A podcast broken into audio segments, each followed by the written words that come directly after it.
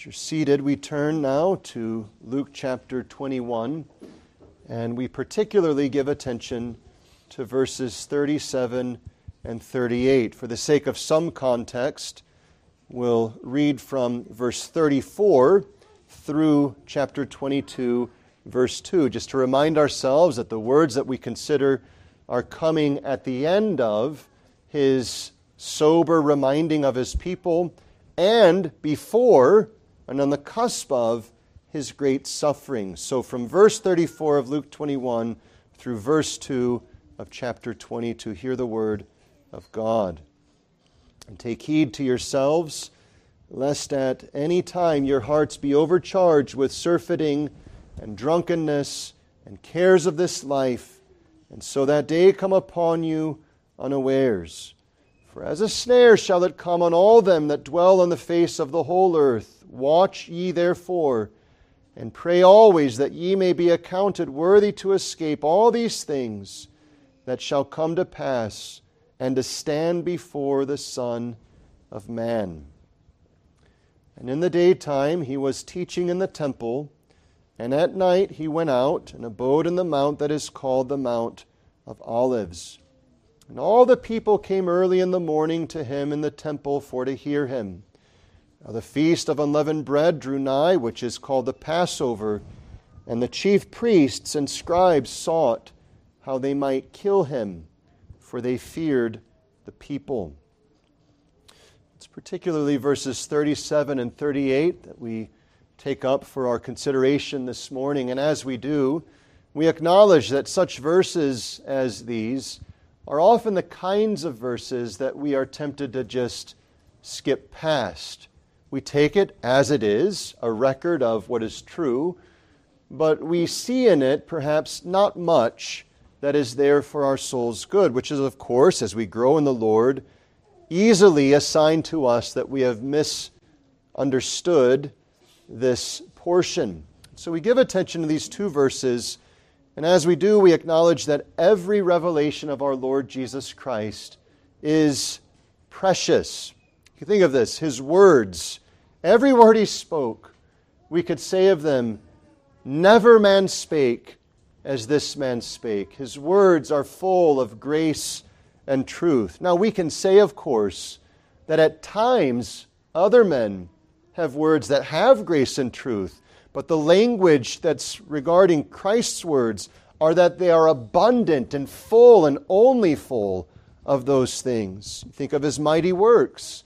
How often did he display something of the great power he possessed only to cause men to say, What manner of man is this? That even the winds and the waves obey him. His death elicited from the soldier that confession truly, this man was the Son of God. And his resurrection, as we are told, declared him to be the Son of God with power. Now, these are quick summaries, of course, but the point is everything about Christ, if we have eyes to see, will cause us to see the great beauty of Christ. Here we have an easily overlooked aspect of such beauty, because before us is a display of Christ's devotion to our good. Notice the language in the daytime he was teaching in the temple.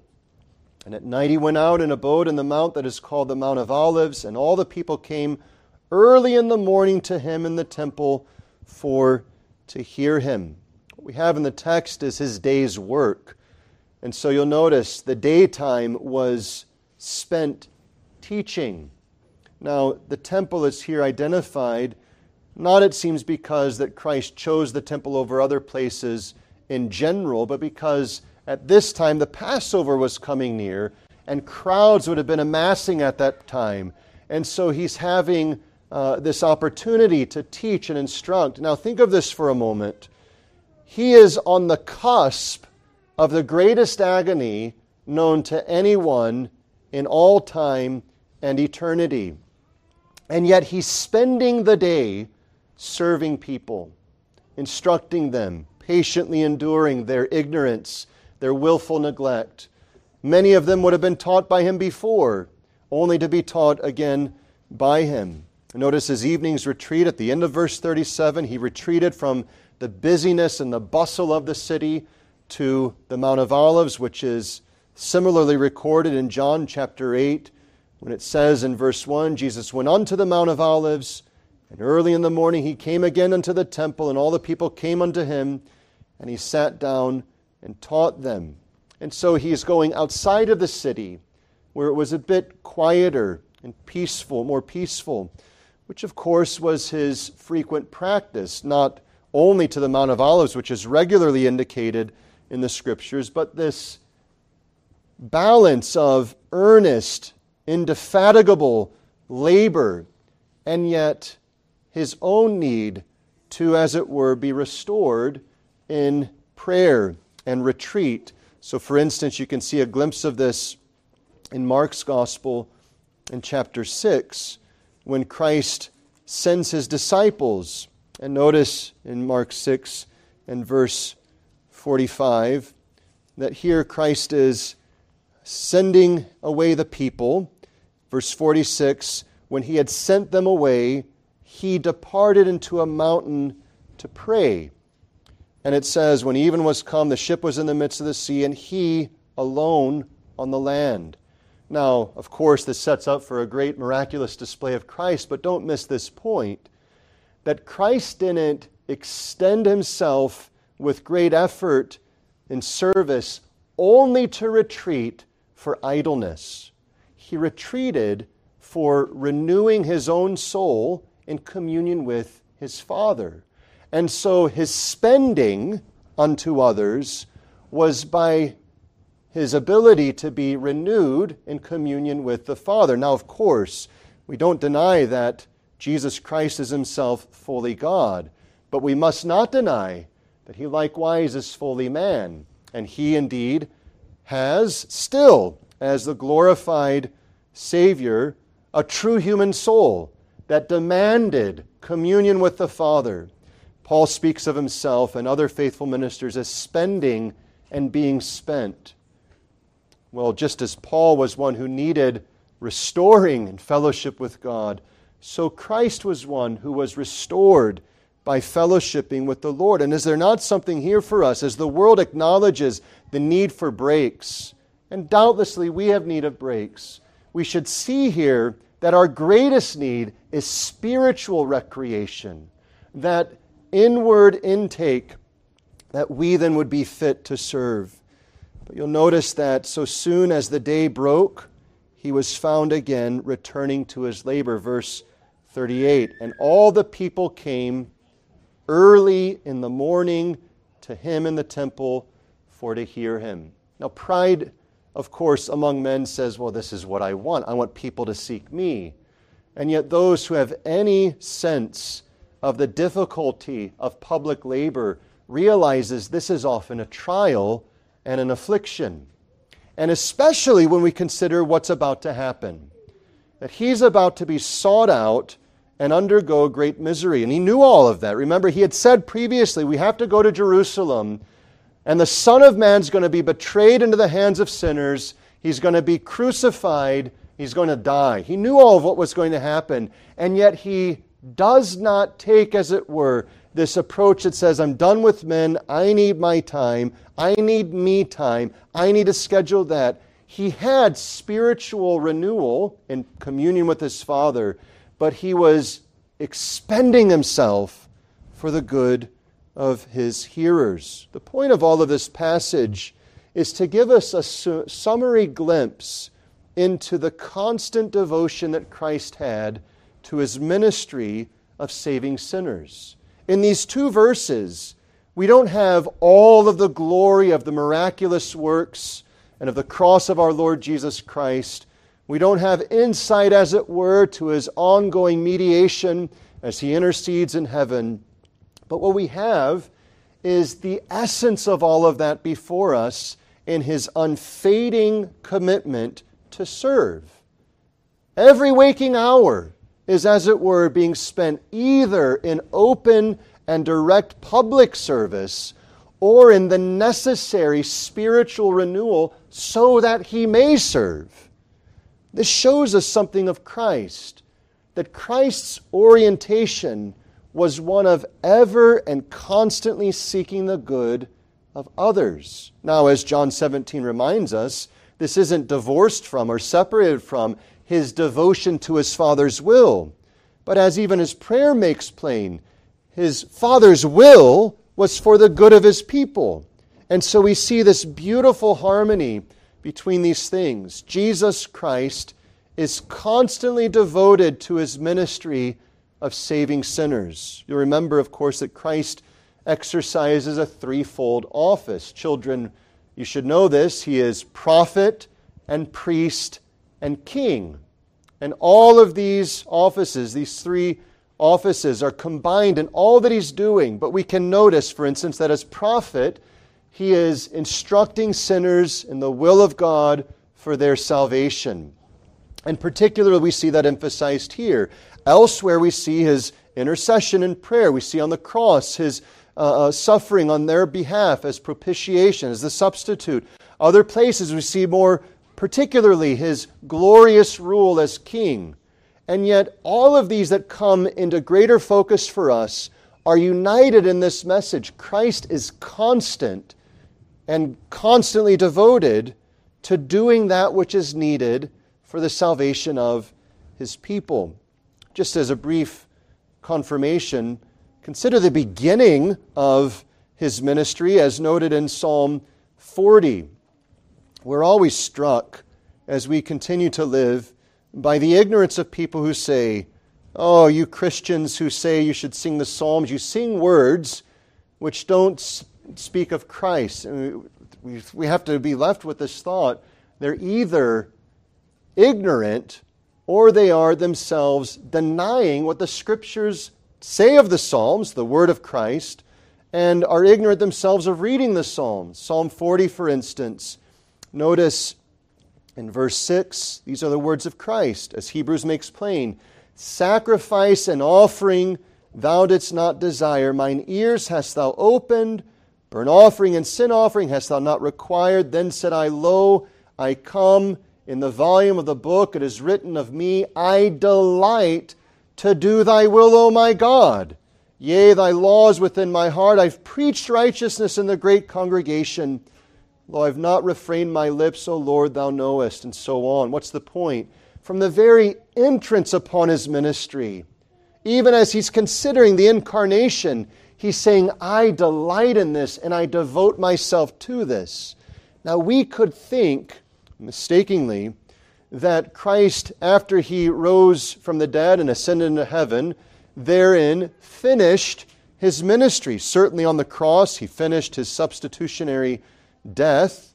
But we find elsewhere, for instance, in the book of Hebrews, chapter 7, the confirmation that Christ is still devoted to his ministry at all times, even now.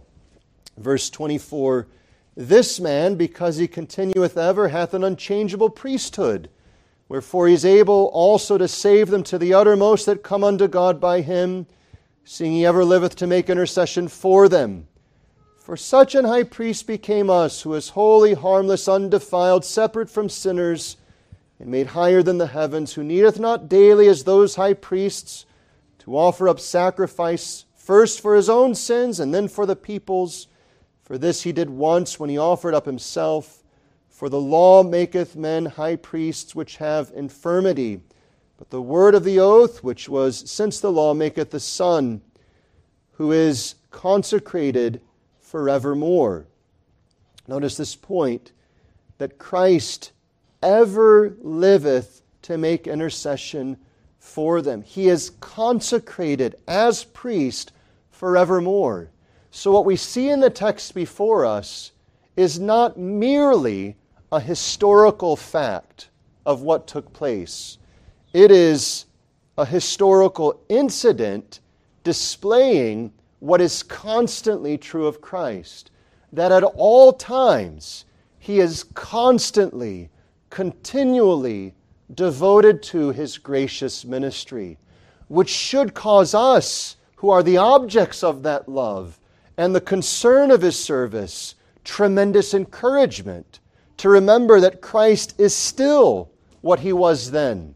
Jesus Christ, the same yesterday, today, and forever. So as we glimpse this faithfulness and this constant adherence to the work of his ministry, we should connect that to this fact that he is still what he was, still devoted to the service of salvation for us, his people. So, briefly consider three things as we press on. Firstly, the focus of his ministry. Secondly, the labor. And thirdly, the timing. So, the focus of his ministry, particularly highlighted here, was his teaching. Now, this is not unique to this passage, of course, though it records here that he was teaching in the temple.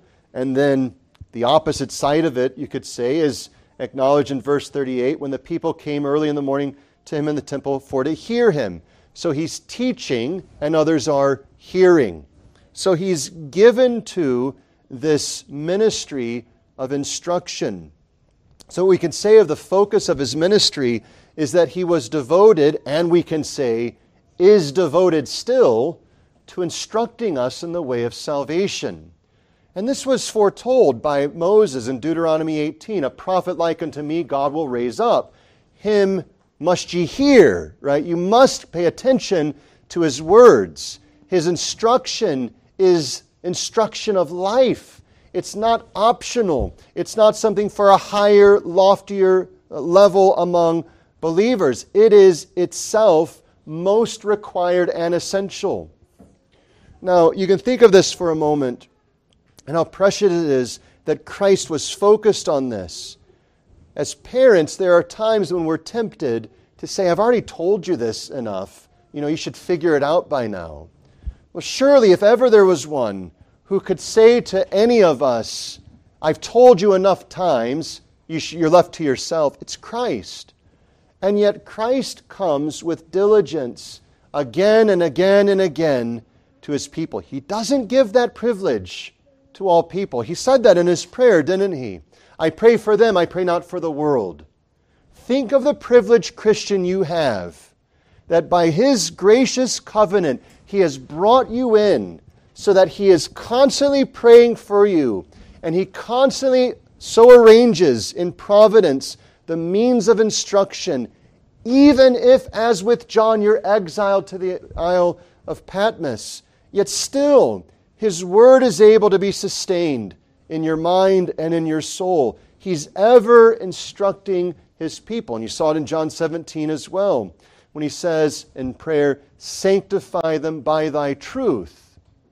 Then what does he say? Thy word is truth.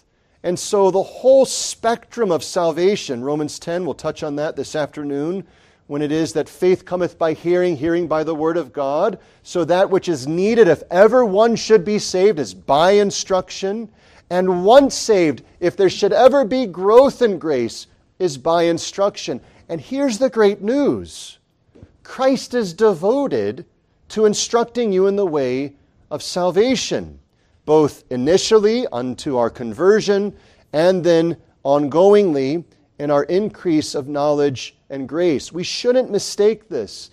This isn't just sort of a happening of history the way it takes place. It takes place because we have a faithful Savior who is seeking out his people to teach them in the midst of all of else what's going on. Remember this, don't lose sight of this. The same Christ who teaches us is the same Lord of heaven and earth who upholds the stars. The same one who is teaching you right now is the one who knows precisely what's taking place everywhere in the galaxy and is overseeing every detail, the beasts of the deep He's guiding and providing for them. The birds of the air, He's directing them. The stars in the heavens, the planets in our solar system. That same God, the Son of God, is upholding these things, directing all things, and yet He is devoted to ensuring that you are instructed in the way of salvation. All of this is a testimony of his tremendous condescension to us. May I say for just a moment how ungrateful we are when we purposefully neglect his word. And we say things like, you know, it's just been a long day, we'll get to it later. Or, you know, it's been a hard week, we're going to pass by it, and so on. And all of this is to say, in effect, I know that you're God. I know that every word of God is like silver refined seven times. I know that it's food for my soul. I know that you've ordered heaven and earth that I could have the Word of God in my own language. I know that you've provided means of grace in my place at my time that I could go to, but I'm going to choose self or family or friends or other things instead of learning from Christ. Do you remember what Christ said of the woman who sat at his feet? There are the sisters, Martha troubled about, cumbered with much serving, and there Mary. And it's she, Christ says, who has chosen the good part, the thing that should not be taken from her. What was it she chose? She chose, in the midst of all else that was going on, to sit at the feet of Christ. Her choice will be shown on the last day to be the choice that should be chosen by all of us. Everything that competes for this is unworthy of what Christ offers to you. Everything that would shove itself into our schedule and say, put aside the Bible. You know, you need time on YouTube to sort of veg out and let your mind wander. You need time to play these video games. You need time to do these things. If that's crowding out God's Word, it is unworthy of your time. You need time to sort of walk around. Well, if that's crowding out God's Word, you don't. It's not denying that we need time for lawful recreation, but lawful recreation ought never to crowd out what is most needed for our souls. That's the priority. And see how earnestly Christ is devoted to it. He is giving himself. The volume never turns down. He's never hitting pause. He's always, as it were, pursuing and saying, I am holding out to you what your soul most desperately needs. While the world says, well, you don't need so much of it. And the world says, well, you can take a little of it, but have more of me. Christ is with constancy focusing upon the one thing needful. He doesn't need it, understand. You and I need it. And He knows that. And instead of being spurned by our often ingratitude, He is, as it were, here in the days of His earthly ministry, sacrificing His time and energy to ensure that His people would be instructed in the way of truth. By this instruction, He's showing mercy. He's showing kindness. He's pursuing us who, left to ourselves, would deafen our ears and busy our time idling away with things on the last day, which will be seen to be utterly worthless. Children, it's hard for us, perhaps, to be told by our parents, take out the trash, right? We don't want to do that. It would be overwhelmingly difficult if our parents said, dig through the trash from last week, pull out whatever's there, and eat it. You would be standing back and saying, No chance, I'm not doing that. This is what I want you to realize the world's pursuit of you is telling you to eat trash.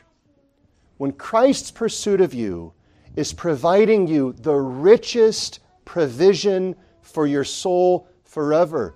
But you know, children aren't the only ones who need to hear that. You adults need to realize this. All of those things that crowd out God's Word is as refuse compared to what Christ is pouring out and saying, Here is instruction unto life. Here is the way of salvation. Someone says, Well, I'm saved, I'm converted. And yet, where in the Bible does it say we're now to set aside his instruction?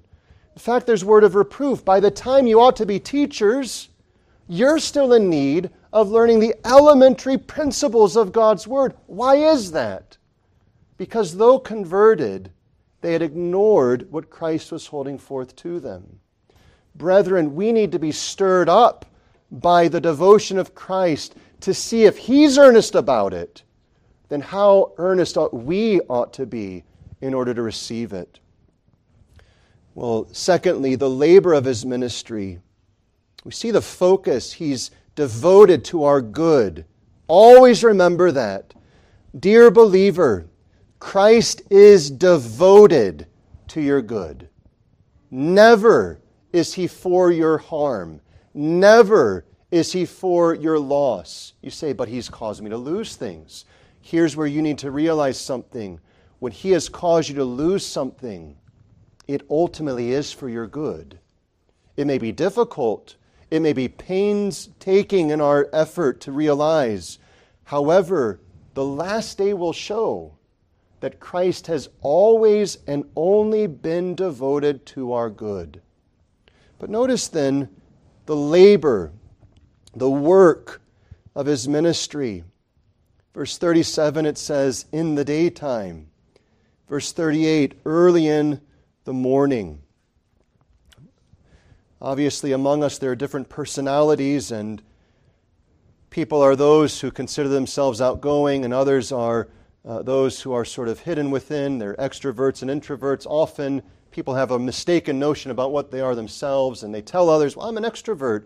And everyone else is quite clear, No, you think you are. You may talk a lot, but you're actually quite withdrawn. And the opposite is true as well. While you're quiet, that's not introversion, that's not being introverted, so on. Why do we make this point? Well, notice whereas we use those things and say, this is what I want to do, this is what I don't want to do. Whether we are characterized as an extrovert or introvert, think of this for a moment. He has labored for three years. He has seen the numbers of his disciples shrink. He has been accused of falsehood, of blasphemy. He has been refused. He's already had, as it were, threats upon his life. And he knows, as we'll consider briefly in a moment, what's about to happen. Extrovert or introvert doesn't matter. Personality doesn't matter here. Who among us would say, This is what I want to do? I want to be in the midst of the people and deal with them. But Christ, in all of this, is spending the whole of his waking day instructing people. And you know this, if ever you've had any opportunity to teach, whether a child or a friend, you think of how often you labor only to be misunderstood and have to follow up with that again. And the difficulty and the labor of it. You know, professional teachers realize this. There is this enchanting romanticism that captures, oh, I want to teach children. And then they're in the, the, the classroom for an extended time and they say, what was I thinking? You know, the labor of this is difficult whatever the best teacher in the world has experienced with the most difficult of students in the world, no one has faced the distance between Christ, the Son of God, and mere mortals who are sinners. Think of that for a moment. When you've been discouraged because of what you've seen in your children or in people you've taught, and you say, Why is it they're not getting this? You know, and we have to then take and say, well, it's possibly, it's possibly the fact that I have, you know, not put it the way they should hear it, or have not said it in the tone that I should say it, or have not followed the right scope and sequence, all anything. That's all possible. We can't say that of Christ. Christ was always perfect in his words, perfect in his tone, perfect in his timing, and yet much of his earthly ministry was met with the discouragement of people who would turn aside and not fully comprehend. Think of this for a moment. You can understand this if you think in the midst of his hearers would have been Peter. What is Peter about to do in a few days? He's about to openly deny Christ. I never knew him. You know, no, I'm not one of his. In his company is Judas. And Judas, as just a few verses will display, is about to be the very instrument of his betrayal. Christ knew this. And yet, none of that took him off of his work. He was pouring himself into the constant labor, the difficulty of dealing with those who are darkened in their understanding, those who are weak in their understanding, those who are full of zeal and they sprout, as it were, and they give all of this apparent hope only to, when trial comes, to wither and so on. He had all of that before him, but never once did he, as it were, lessen his commitment. In fact, it seems quite the opposite's true. He increased his pouring out of himself unto them in these final days of his earthly ministry. Notice the language, verse 38 early in the morning. Some of us will have earlier waking hours, later waking hours. All of that's the case. But the point is this early in his day, early in the day itself, he was found teaching. And in the waking day, he was teaching. Only retire for renewal, that he would then come and do it again. And the whole day would be spent that way, and then he'd come and do it again. And the whole day was spent that way, and he'd come and do it again. Brethren, there's something here that's impressive, of course, for us, but we need to see the main thing. Christ is laboring with diligence for the good of those that hear him. He's not just focused on, say, this is important. He's showing the priority there by spending himself for it. He is devoted to this, not just by saying this is important, not just by appointing, you know, an occasional lecture here, an occasional lesson there, but he is, with all of his waking day, spending himself to instruct. And again, brethren, none of this has changed. In fact, as he's entered upon his glory, we can say it's only multiplied. So think of this when you and I fall asleep, Christ is actively teaching elsewhere in the world. Already on this day of the calendar, Christ has been instructing his people in the eastern portion of the globe. Presently, by the word, he's instructing people in our portion, and later more in the west, and so on. The point is, he is constantly working still to instruct us. And think of this for a moment as well. If you've walked with the Lord for any length of time, you'll have to be among those who confess to this. The Lord has taught me, and I've ignored it. The Lord has taught me, and I've resisted it. The Lord has taught me, I've acknowledged it, I've confessed it, but I've gone against it. And yet, what is Christ doing still right now to you? But He's teaching you, and He's, as it were, preaching to you. Why? because he's still laboring in his ministry, albeit glorified in heaven. Remember when Christ is about to ascend, there recorded in Matthew 28, he says to the apostles and by them ministers of the gospel that all authority is given unto him in heaven and in earth, and he commissions them to go to the uttermost parts of the world to do what? Certainly to baptize, but to make disciples of all nations. And he says as this with an encouragement, Lo, I am with you always. Paul was able to say to the Ephesians that they had heard Christ. They had never heard him in his incarnate ministry in this world, but they had heard him by the proclamation of his word in their midst. Christ has said in John or in Revelation 1 that he's the one who holds the seven stars in his right hand. What are the seven stars? The angels, the ministers of the seven churches. He walks in the midst of the seven golden lampstands. What are the seven golden lampstands? The churches. He is in the midst. You can see it in Psalm 22. He's in the congregation singing praise to the Father. He is constantly active, laboring still for the good of his people. What we see in John 17, how can we call it a whisper? And yet it's giving us an insight unto the totality of his orientation to the Father's glory and the good of his people. That is our Savior. He is devoted to our good, our everlasting good. It's still true today. What we see here is not something of a historical artifact and record only. It is that. But it gives us insight to the devotion Christ has in pursuing each of us, that we would know the truth, be set free by the truth, be sanctified by the truth, to the glory of God by His grace. Well, lastly, notice the timing of His ministry.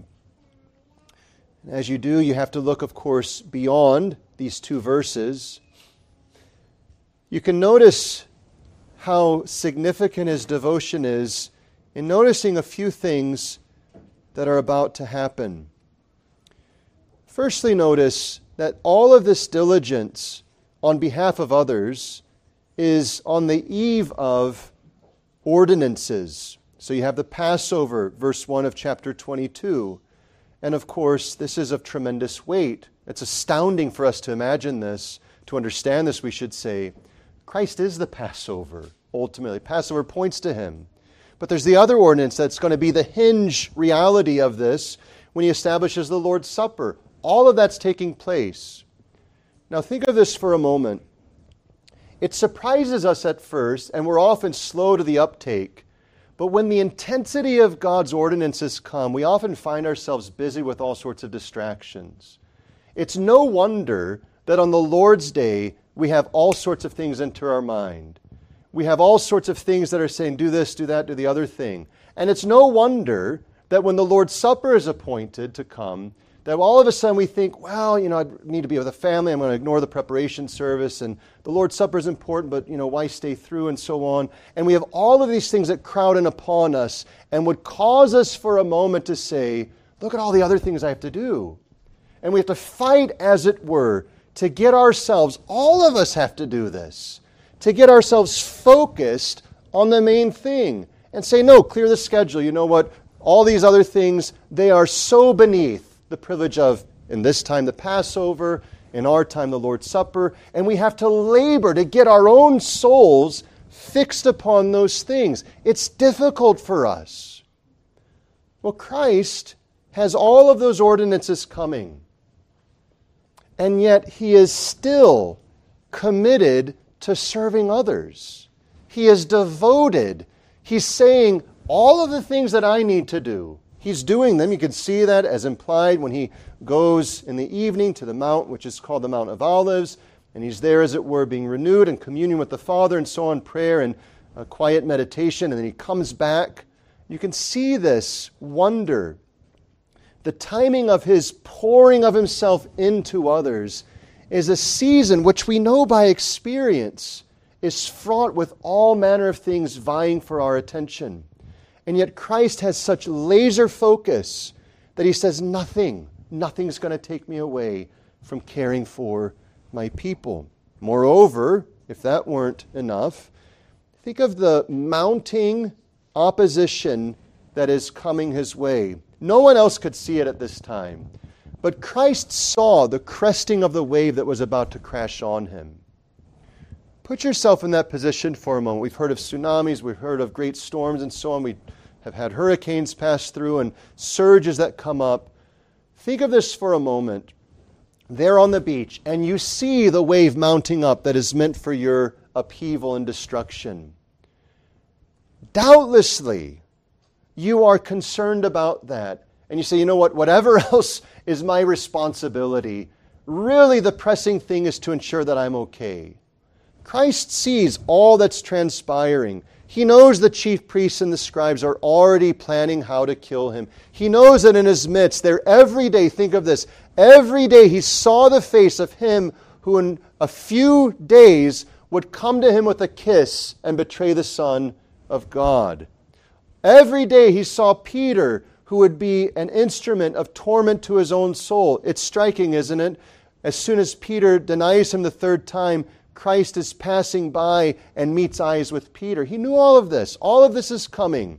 The wave is raised up, and the force of it is about to consume him. And yet, what is he doing? He is focused and devoted to the good of others.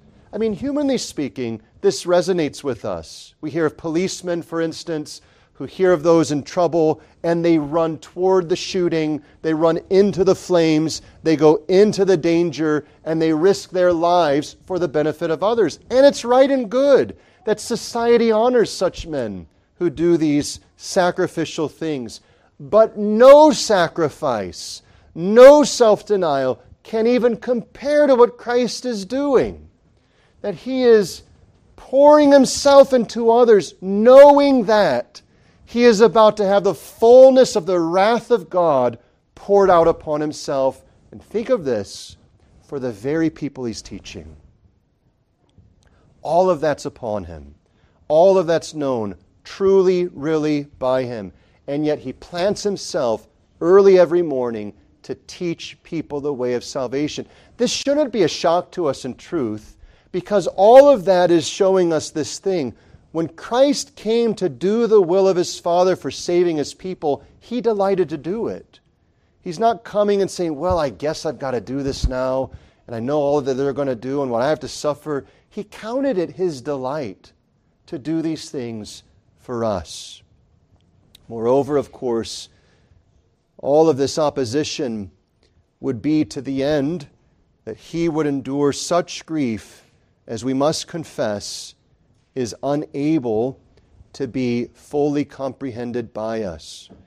All the shame that he would embrace, the nakedness of his body exposed not just to men, but to the birds of the air, the insects that would harm him, the beatings of his face beyond recognition, the thorns that would be crushed upon his head, the nails driven through his wrists and his feet, all of the mockings of men and the casting of the same in his teeth by the thieves, and all of this taking place, knowing that it would come, he pours himself still into the good of his people. Brethren, if ever we had a doubt that Christ is devoted to our spiritual good, these two verses should wipe them from the record and say, What a fool I am to think that Christ is not devoted to my good. These two verses on their own testify of that, and the whole of the scriptures indeed confirm the same. So, brethren, as we close, here is something, as we've waded through the difficulty of all of this thought. As a believer, you ought to wonder and delight yourself in this the unalterable devotion of Christ to you. You need to own that. Not because you're worthy of it, not because any, any of us is worthy of it. We don't own it in the artificial worldly sense and say, well, why wouldn't he do this? Of course, you know, I'm worthy of this. We say, this is the wonder, not only that he did this and does this still, but he does this in spite of the fact that I don't have one claim upon him as to worthiness. Such is the love of Christ to us. Isn't it striking that when sin is discovered, it seems Satan pounces upon us and, uh, upon us and says things like, See how you don't deserve and you have no claim upon Christ? And we take the bait and we say, This is, woe is me, you know, and there's no hope for me, and so on. Now, surely we ought to humble ourselves, but we should actually leverage that and say, Wait a second, when have I ever had a claim upon Christ? When I was praying, did I have a claim upon Christ? When I was walking in accordance to his law, did I have a claim upon Christ? The answer is no. Christ's blessing of us is not because of our earning of it. It is because of the free love of God to us, in that He set His love upon us before the foundation of the world, that we should be in Christ and thus holy and blameless in Him. Here is his immovable devotion of Jesus Christ, his devotion to your everlasting good. Now, there's something here that should humble us because we should see for a moment how much more concerned Christ is for my good than I am. How much more interested Christ is for my good than I am. And yet, as soon as we have that hit us, it should actually elicit from us thanks Thank you, O God, that how distracted I can become, how uh, overwhelmed I can become, how crowded out my life can become. My salvation rests upon one who is entirely devoted to my good. I might say a word to those who perhaps are without Christ. And just for a moment, let me ask you where can you find this love in the world? You can't. I mean, that's the simplicity of it. Your friends will never be able to supply this kind of love. Your spouse will never be able to supply this kind of love. Your pastor will never be able to supply this kind of love. The world and all of its parties and scenes of revelry, the world and all of its pretended charity and even its real charity, all of it has faults and failures and difficulties and trials. But Christ's love to his people is constant and unchanging.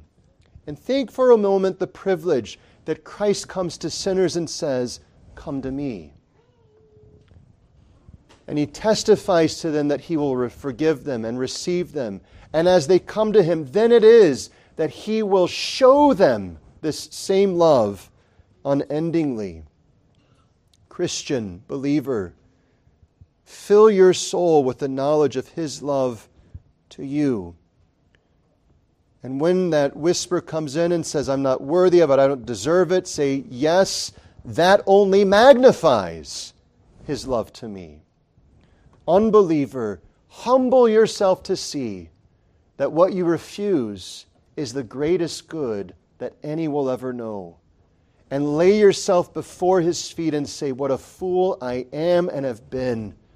Have mercy on me that I might taste and see that God is good. Believer, know this that the devotion we see here is a devotion that everlasting time and eternity will display without failure. So praise be unto God. Would you stand with me for prayer?